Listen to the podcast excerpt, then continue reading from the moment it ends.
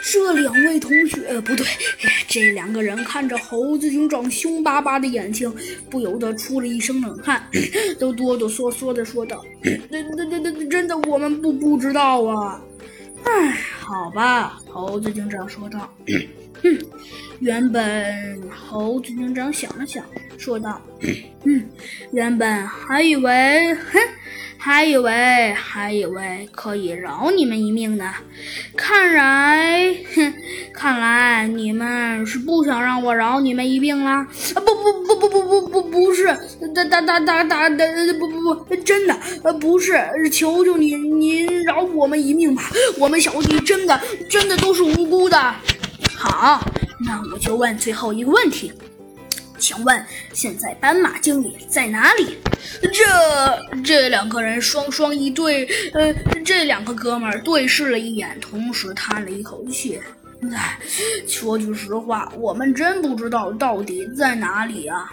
嗯，猴子警长想了想，说道：“你们真不知道？看来实不相瞒，你们好像并不是装的吧？”装的，切！我们哥俩啊，啥事儿都经历过，还装这些事儿干啥呀？嗯，好吧，既然你们说你们不是装的，那么也罢。猴子警长说道：“既然你们经常说你们不是装的，那你们说，那你们做这些是为了出于什么目的呢？出于什么目的？切！哎，大哥，我们要不告诉他？那……”可不能告诉他嘛！看来他显得好像也十分无助的。那如果不告诉他，还能干什么呀？嗯，好吧，实不相瞒，我都告诉你们，其实我们这些人呐，都是都是都是都是无缘无故被绑架来的。但是其实啊，但是其实说句老实话，我们真的一无所知。而且告诉你吧。其实啊，斑马经理根本就没来这儿。啊，斑马经理没来这儿？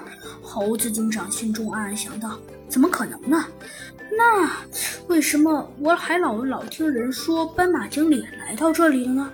还有，那那个屏幕又是怎么回事？猴子警长心中暗暗想到：嗯，的确，真是太多的未知了。于是啊，猴子警长心中想到：那好吧，既然……既然你们坚持说不知道，那我那我好像也没有办法了呀，嘿嘿。猴子警长说道。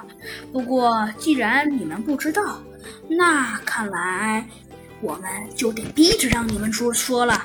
不是，那你可要相信我们，大哥，我们真的是一无所知啊。